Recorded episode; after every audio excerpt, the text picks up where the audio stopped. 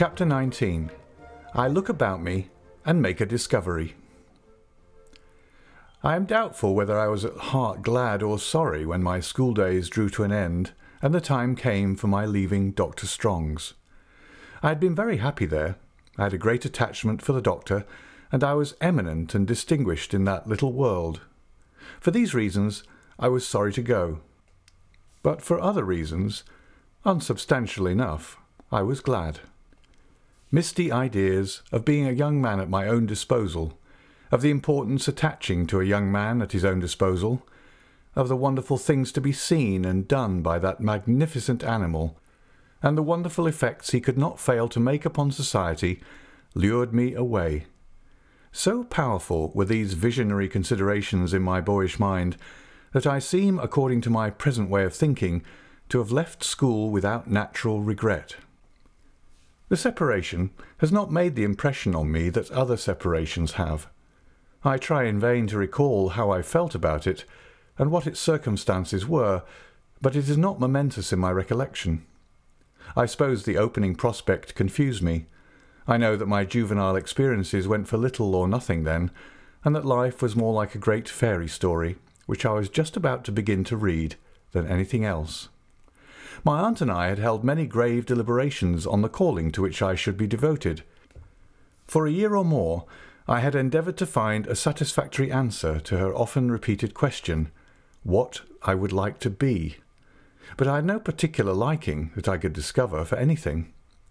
If I could have been inspired with a knowledge of the science of navigation, taken the command of a fast sailing expedition, and gone around the world on a triumphant voyage of discovery, I think I might have considered myself completely suited.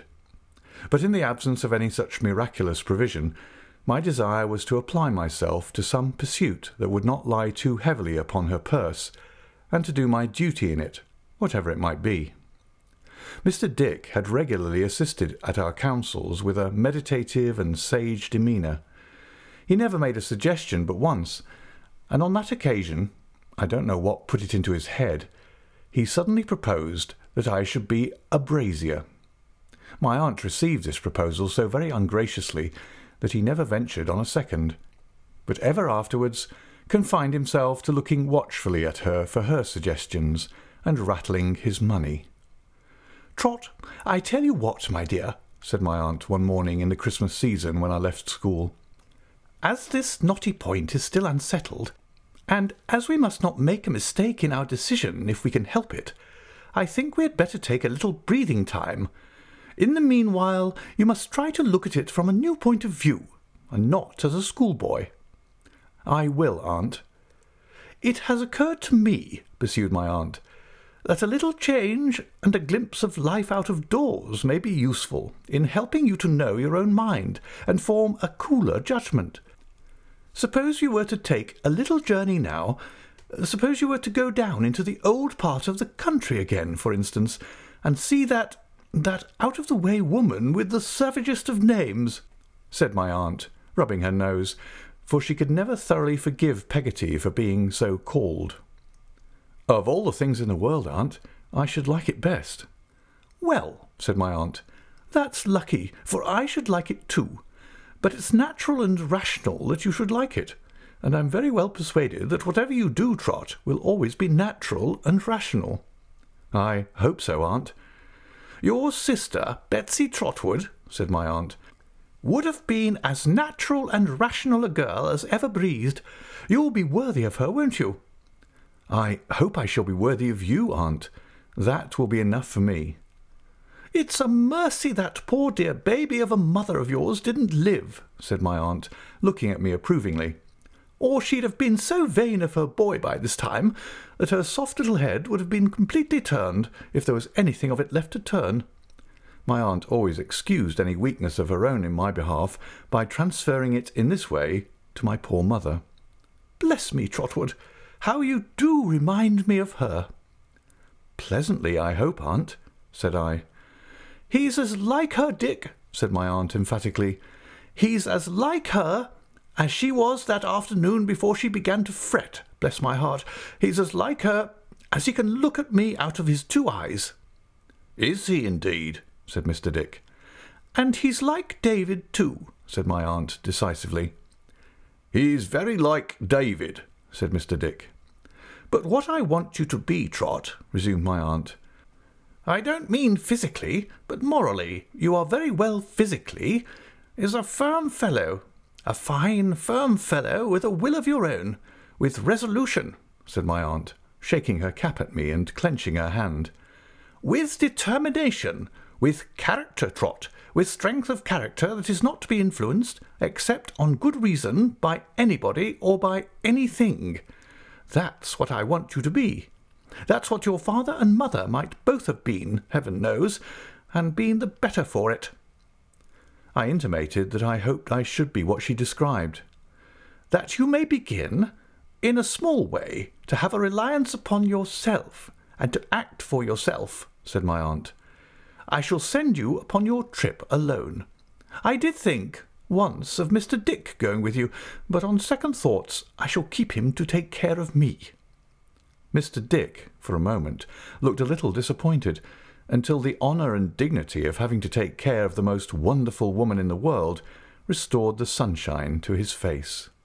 Besides, said my aunt, there's the memorial. Oh, certainly, said Mr. Dick in a hurry. I intend, Trotwood, to get that done immediately. It really must be done immediately. And then it will go in, you know, and then, said Mr. Dick, after checking himself and pausing a long time, there'll be a pretty kettle of fish. In pursuance of my aunt's kind scheme, I was shortly afterwards fitted out with a handsome purse of money and a portmanteau, and tenderly dismissed upon my expedition. At parting, my aunt gave me some good advice and a good many kisses, and said that as her object was that I should look about me and should think a little, she would recommend me to stay a few days in London, if I liked it, either on my way down into Suffolk or in coming back. In a word, I was at liberty to do what I would for three weeks or a month, and no other conditions were imposed upon my freedom than the before mentioned thinking and looking about me, and a pledge to write three times a week and faithfully report myself. I went to Canterbury first, that I might take leave of Agnes and Mr. Wickfield, my old room in whose house I had not yet relinquished, and also of the good doctor.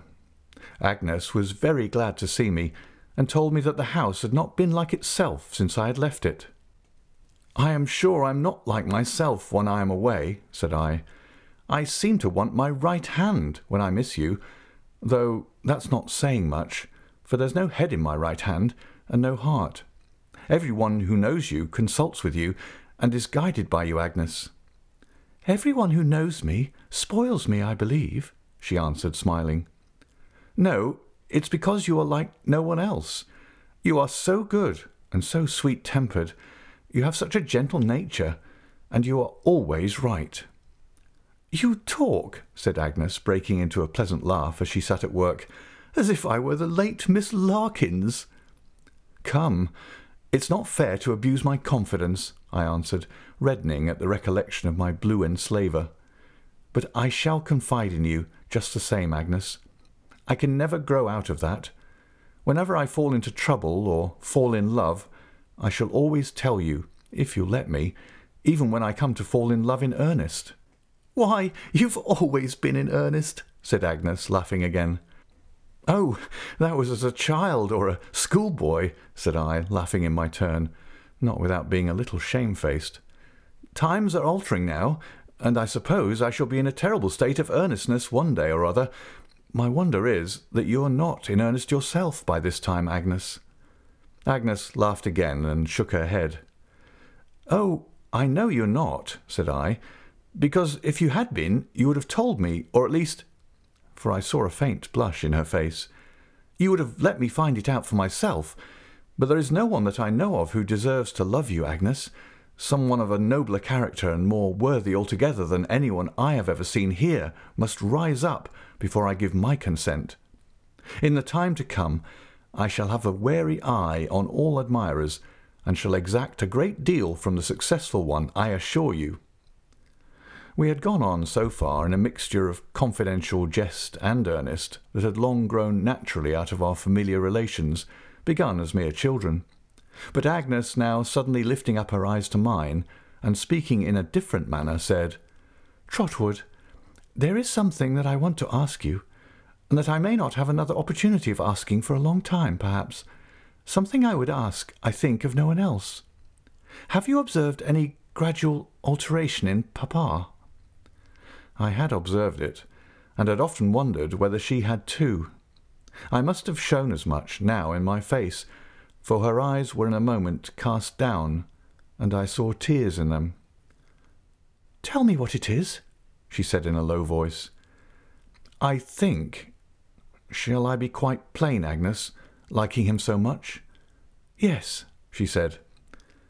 I think he does himself no good by the habit that has increased upon him since I first came here. He is often very nervous, or I fancy so. It is not fancy, said Agnes, shaking her head. His hand trembles, his speech is not plain, and his eyes look wild. I have remarked that at those times, and when he is least like himself, he is most certain to be wanted on some business. By Uriah, said Agnes. Yes, and the sense of being unfit for it, or of not having understood it, or of having shown his condition in spite of himself, seems to make him so uneasy that next day he is worse, and next day worse, and so he becomes jaded and haggard. Do not be alarmed by what I say, Agnes, but in this state I saw him only the other evening lay down his head upon his desk and shed tears like a child. Her hand passed softly before my lips while I was yet speaking, and in a moment she had met her father at the door of the room and was hanging on his shoulder. The expression of her face as they both looked towards me I felt to be very touching. There was such deep fondness for him, and gratitude to him for all his love and care in her beautiful look, and there was such a fervent appeal to me to deal tenderly by him, even in my inmost thoughts, and to let no harsh construction find any place against him. She was at once so proud of him and devoted to him, yet so compassionate and sorry, and so reliant upon me to be so too, that nothing she could have said would have expressed more to me or moved me more. We were to drink tea at the doctor's. We went there at the usual hour, and round the study fireside found the doctor and his young wife and her mother. The doctor, who made as much of my going away as if I were going to China, received me as an honoured guest, and called for a log of wood to be thrown on the fire, that he might see the face of his old pupil reddening in the blaze. I shall not see many more new faces in Trotwood's stead, Wickfield, said the doctor, warming his hands. I'm getting lazy, and want ease. I shall relinquish all my young people in another six months and lead a quieter life. You have said so any time these ten years, Doctor, Mr. Wickfield answered. But now I mean to do it, returned the doctor. My first master will succeed me. I'm in earnest at last. So you'll soon have to arrange our contracts, and to bind us firmly to them like a couple of knaves. And to take care, said Mr. Wickfield, that you're not imposed on, eh? As you certainly would be in any contract you should make for yourself. Well, I am ready. There are worse tasks than that in my calling. I shall have nothing to think of then, said the doctor with a smile, but my dictionary, and this other contract bargain, Annie. As Mr. Wickfield glanced towards her, sitting at the tea table by Agnes, she seemed to me to avoid his look with such unwonted hesitation and timidity that his attention became fixed upon her, as if something were suggested to his thoughts.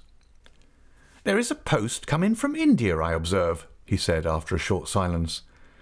By the by, and letters from Mr. Jack Maldon, said the doctor.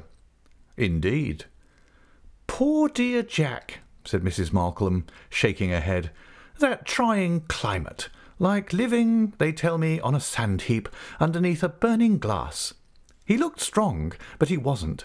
My dear doctor, it was his spirit, not his constitution, that he ventured on so boldly. Annie, my dear, I am sure you must perfectly recollect that your cousin never was strong.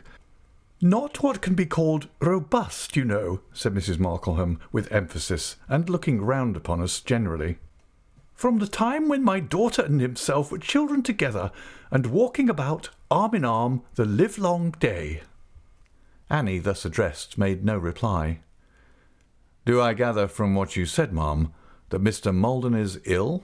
asked Mr. Wickfield. Ill? replied the old soldier. My dear sir, he's all sorts of things. Except well, said Mr. Wickfield. Except well indeed, said the old soldier. He has had dreadful strokes of the sun, no doubt, and jungle fevers and agues and every kind of thing you can mention. As to his liver, said the old soldier resignedly, that, of course, he gave up altogether when he first went out. Does he say all this? asked Mr. Wickfield. Say? My dear sir, returned Mrs. Markleham, shaking her head and her fan, you little know my poor Jack Maldon when you ask that question, say. Not he. You might drag him at the heels of four wild horses first. Mamma, said Mrs. Strong. Annie, my dear, returned her mother, once for all, I must really beg that you will not interfere with me unless it is to confirm what I say. You know as well as I do that your cousin Maldon would be dragged at the heels of any number of wild horses. Why should I confine myself to four? I won't confine myself to four, eight, sixteen, two and thirty, rather than say anything calculated to overturn the doctor's plans. Wickfield's plans, said the doctor, stroking his face and looking penitently at his adviser. That is to say, our joint plans for him. I said myself abroad or at home. And I said, added Mr. Wickfield gravely, abroad. I was the means of sending him abroad. It's my responsibility. Oh, responsibility, said the old soldier. Everything was done for the best, my dear Mr. Wickfield. Everything was done for the kindest and best, we know. But if the dear fellow can't live there, he can't live there. And if he can't live there, he'll die there, sooner than he'll overturn the doctor's plans. I know him, said the old soldier, fanning herself in a sort of calm, prophetic agony. And I know he'll die there, sooner than he'll overturn the doctor's plans. Well, well, ma'am, said the doctor cheerfully, I am not bigoted to my plans, and I can overturn them myself. I can substitute some other plans. If Mr. Jack Maldon comes home on account of ill health, he must not be allowed to go back, and we must endeavour to make some more suitable and fortunate provision for him in this country. Mrs. Markleham was so overcome by this generous speech, which I need not say she had not at all expected or led up to, that she could only tell the doctor it was like himself, and go several times through that operation of kissing the sticks of her fan and then tapping his hand with it. After which she gently chid her daughter Annie for not being more demonstrative when such kindnesses were showered, for her sake, on her old playfellow, and entertained us with some particulars concerning other deserving members of her family, whom it was desirable to set on their deserving legs. All this time her daughter Annie never once spoke or lifted up her eyes. All this time Mr. Wickfield had his glance upon her as she sat by his own daughter's side. It appeared to me that he never thought of being observed by any one, but was so intent upon her and upon his own thoughts in connection with her as to be quite absorbed. He now asked what Mr. Jack Maldon had actually written in reference to himself, and to whom he had written it. Why, here, said Mrs. Markleham, taking a letter from the chimney piece above the doctor's head. The dear fellow says to the doctor himself. Where is it? Oh, I'm sorry to inform you that my health is suffering severely, and that I fear I may be reduced to the necessity of returning home for a time as the only hope of restoration. That's pretty plain, poor fellow. His only hope of restoration. But Annie's letter is plainer still. Annie, Show me that letter again. Not now, mamma, she pleaded in a low tone. My dear, you absolutely are, on some subjects, one of the most ridiculous persons in the world, returned her mother, and perhaps the most unnatural to the claims of your own family. We never should have heard of the letters at all, I believe, unless I had asked for it myself. Do you call that confidence, my love, towards Dr. Strong? I am surprised. You ought to know better. The letter was reluctantly produced, and as I handed it to the old lady, I saw how the unwilling hand from which I took it trembled. Now, let us see, said Mrs. Markleham, putting her glass to her eye, where the passage is. The remembrance of old times, my dearest Annie, and so forth. It's not there. The amiable old proctor. Who's he? Dear me, Annie, how illegibly your cousin Maldon writes, and how stupid I am. Doctor, of course. Ah, amiable indeed. Here she left off to kiss her fan again, and shake it at the doctor, who was looking at us in a state of placid satisfaction. Now, I've found it. You may not be surprised to hear, Annie. No, to be sure, knowing that he never was really strong. What did I say just now? That I have undergone so much in this distant place as to have decided to leave it at all hazards on sick leave if I can, on total resignation, if that is not to be obtained. What I have endured and do enjoy here is insupportable. And but for the promptitude of that best of creatures, said Mrs. Markleham, telegraphing the doctor as before and refolding the letter, it would be insupportable to me to think of. Mr. Wickfield said not one word, though the old lady looked to him as if for his commentary on this intelligence, but sat severely silent, with his eyes fixed on the ground. Long after the subject was dismissed, and other topics occupied us, he remained so, seldom raising his eyes unless to rest them for a moment with a thoughtful frown upon the doctor or his wife, or both. The doctor was very fond of music. Agnes sang with great sweetness and expression, and so did Mrs. Strong. They sang together and played duets together, and we had quite a little concert. But I remarked two things. First, that though Annie soon recovered her composure and was quite herself, there was a blank between her and Mr. Wickfield which separated them wholly from each other. Secondly, that Mr. Wickfield seemed to dislike the intimacy between her and Agnes and to watch it with uneasiness. And now I must confess the recollection of what I had seen on that night when Mr. Maldon went away first began to return upon me with a meaning it had never had, and to trouble me. The innocent beauty of her face was not as innocent to me as it had been.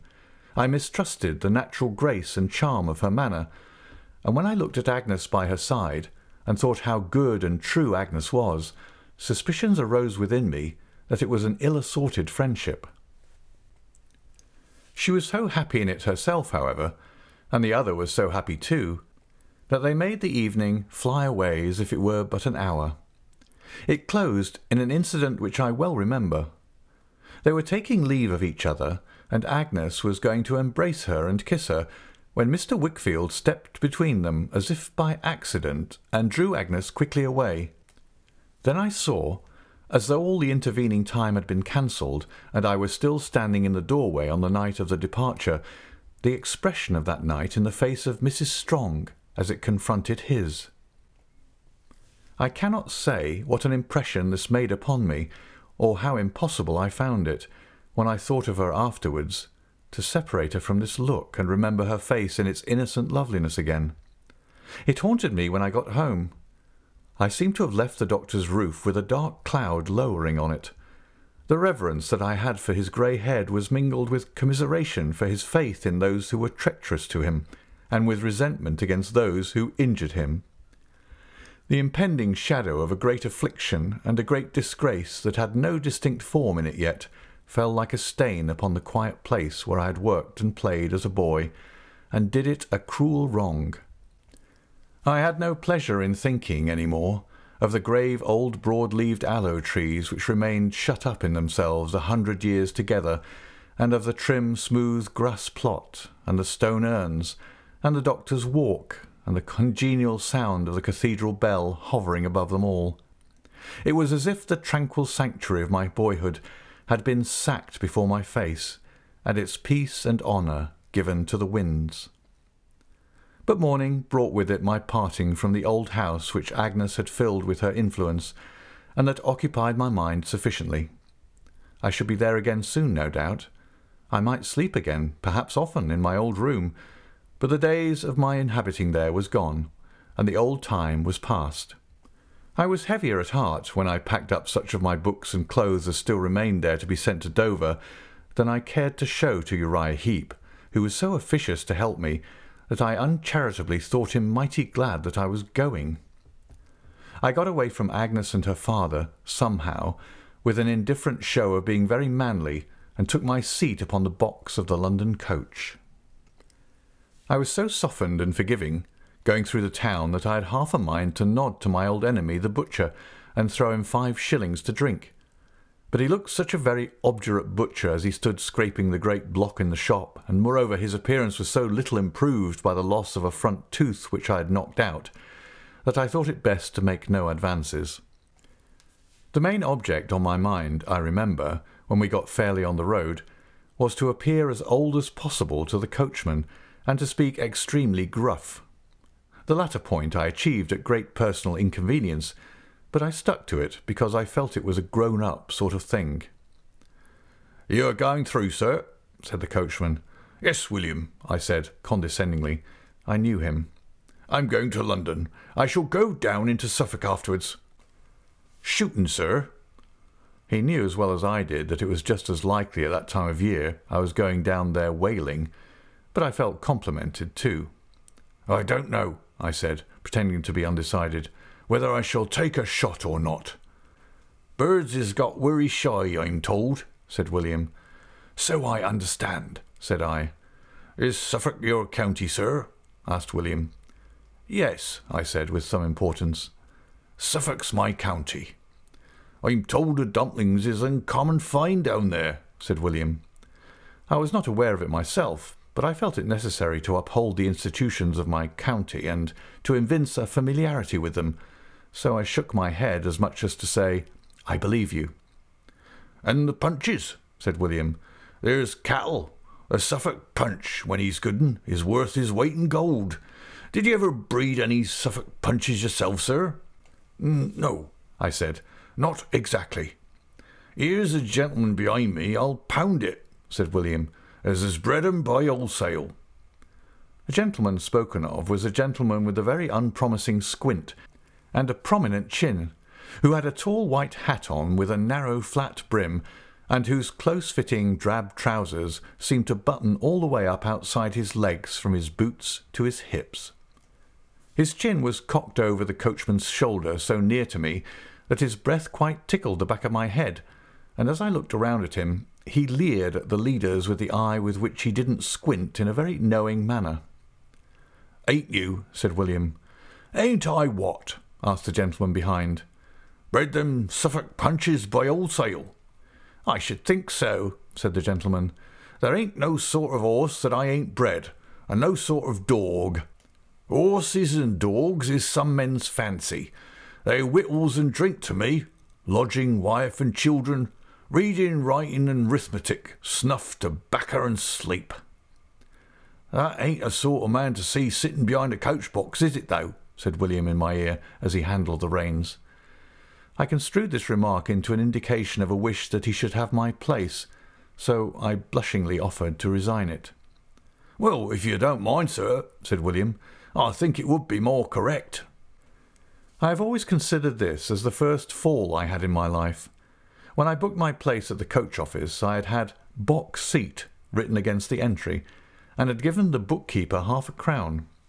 I was got up in a special greatcoat and shawl, expressly to do honour to that distinguished eminence, had glorified myself upon it a good deal, and had felt that I was a credit to the coach.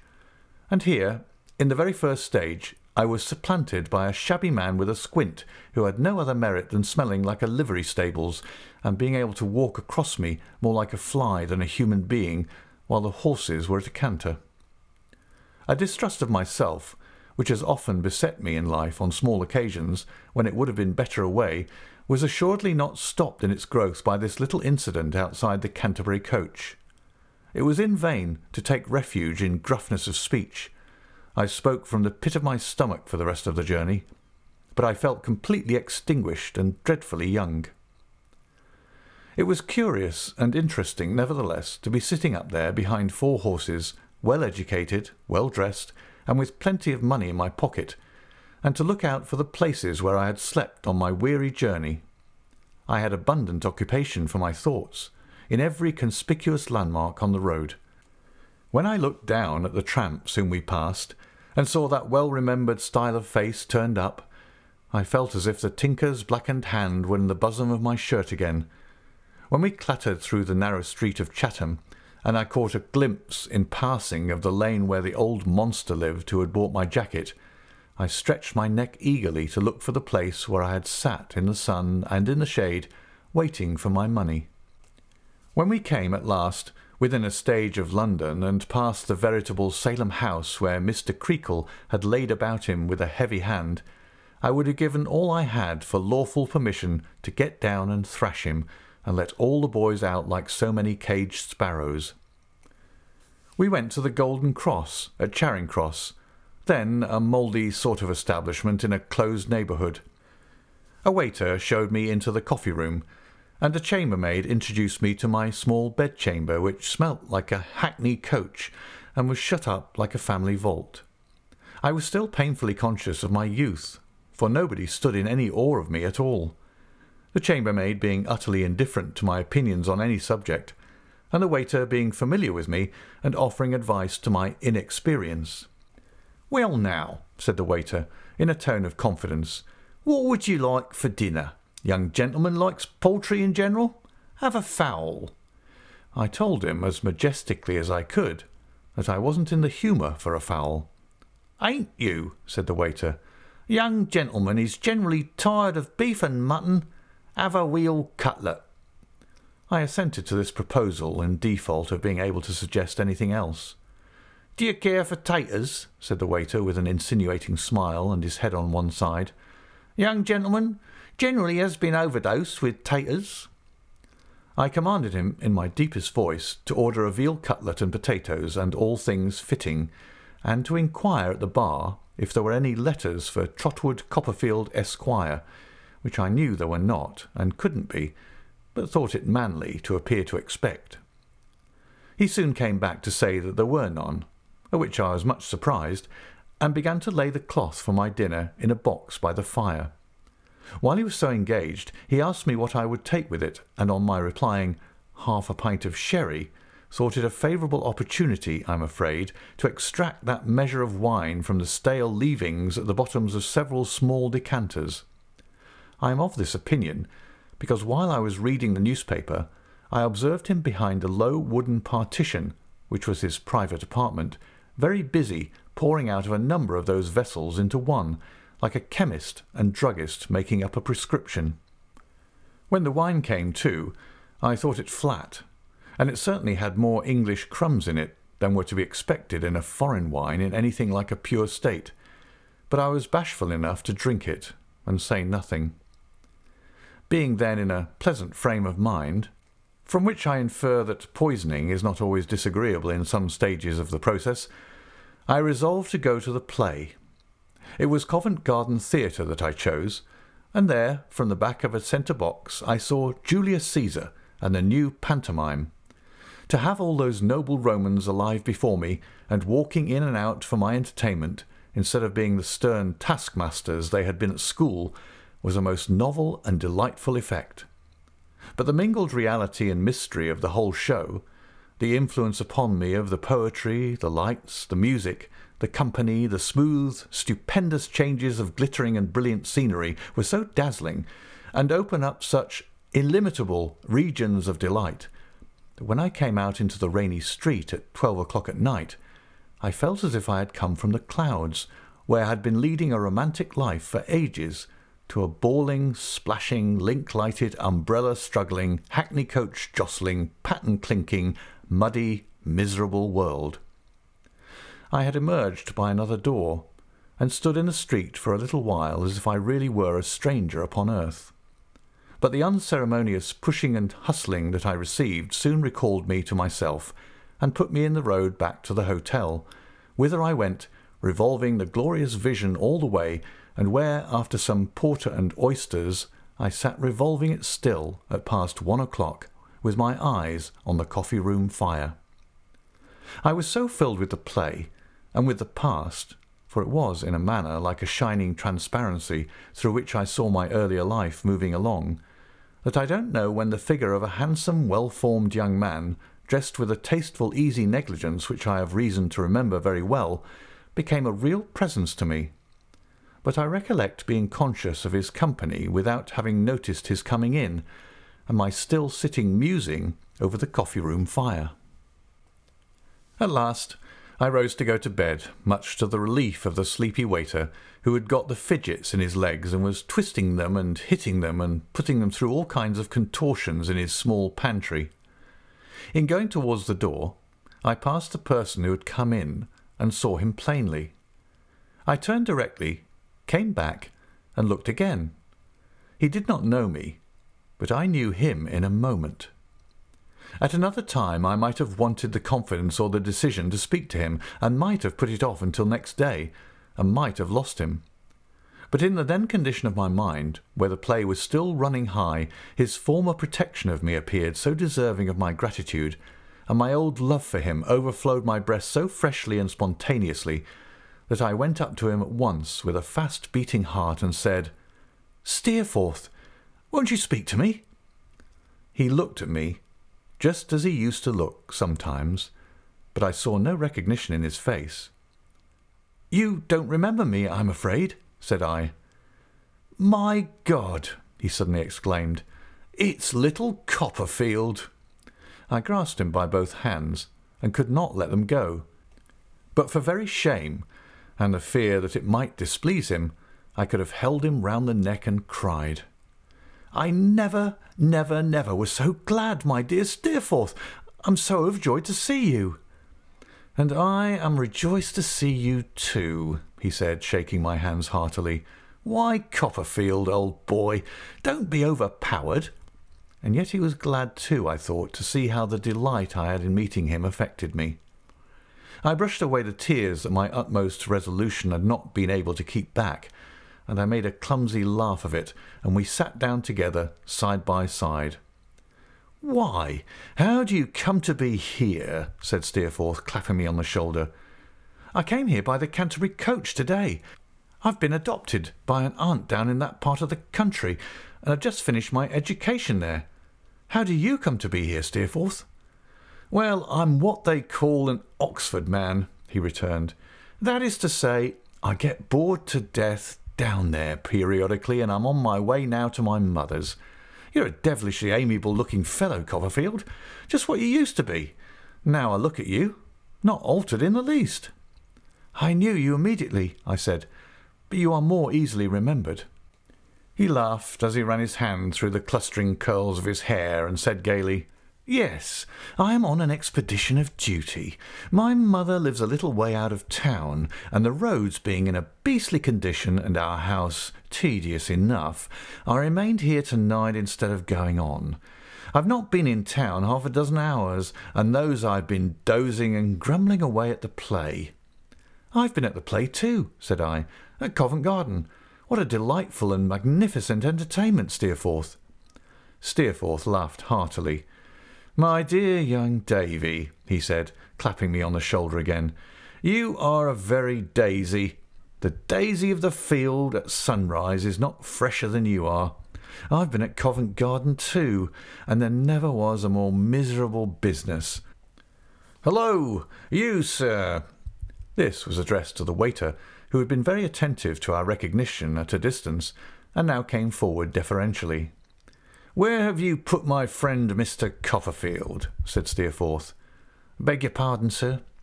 Where does he sleep? What's his number? You know what I mean, said Steerforth. Well, sir, said the waiter with an apologetic air, Mr. Copperfield is at present in forty-four, sir. And what the devil do you mean, retorted Steerforth, by putting Mr. Copperfield into a little left-over stable? Why, you see, we wasn't aware, sir, returned the waiter, still apologetically, as Mr. Copperfield was anyways particular. We can give Mr. Copperfield seventy-two, sir, if it will be preferred. Next you, sir. Of course it would be preferred, said Steerforth, and do it at once. The waiter immediately withdrew to make the exchange. Steerforth, very much amused at my having been put into forty-four, laughed again, and clapped me on the shoulder again, and invited me to breakfast with him next morning at ten o'clock, an invitation I was only too proud and happy to accept. It being now pretty late, we took our candles and went upstairs, where we parted with friendly heartiness at his door, and where I found my new room a great improvement on my old one, it not being at all musty, and having an immense four post bedstead in it, which was quite a little landed estate. Here, among pillows enough for six, I soon fell asleep in a blissful condition and dreamed of ancient Rome, Steerforth, and friendship until the early morning coaches, rumbling out of the archway underneath, made me dream of thunder and the gods.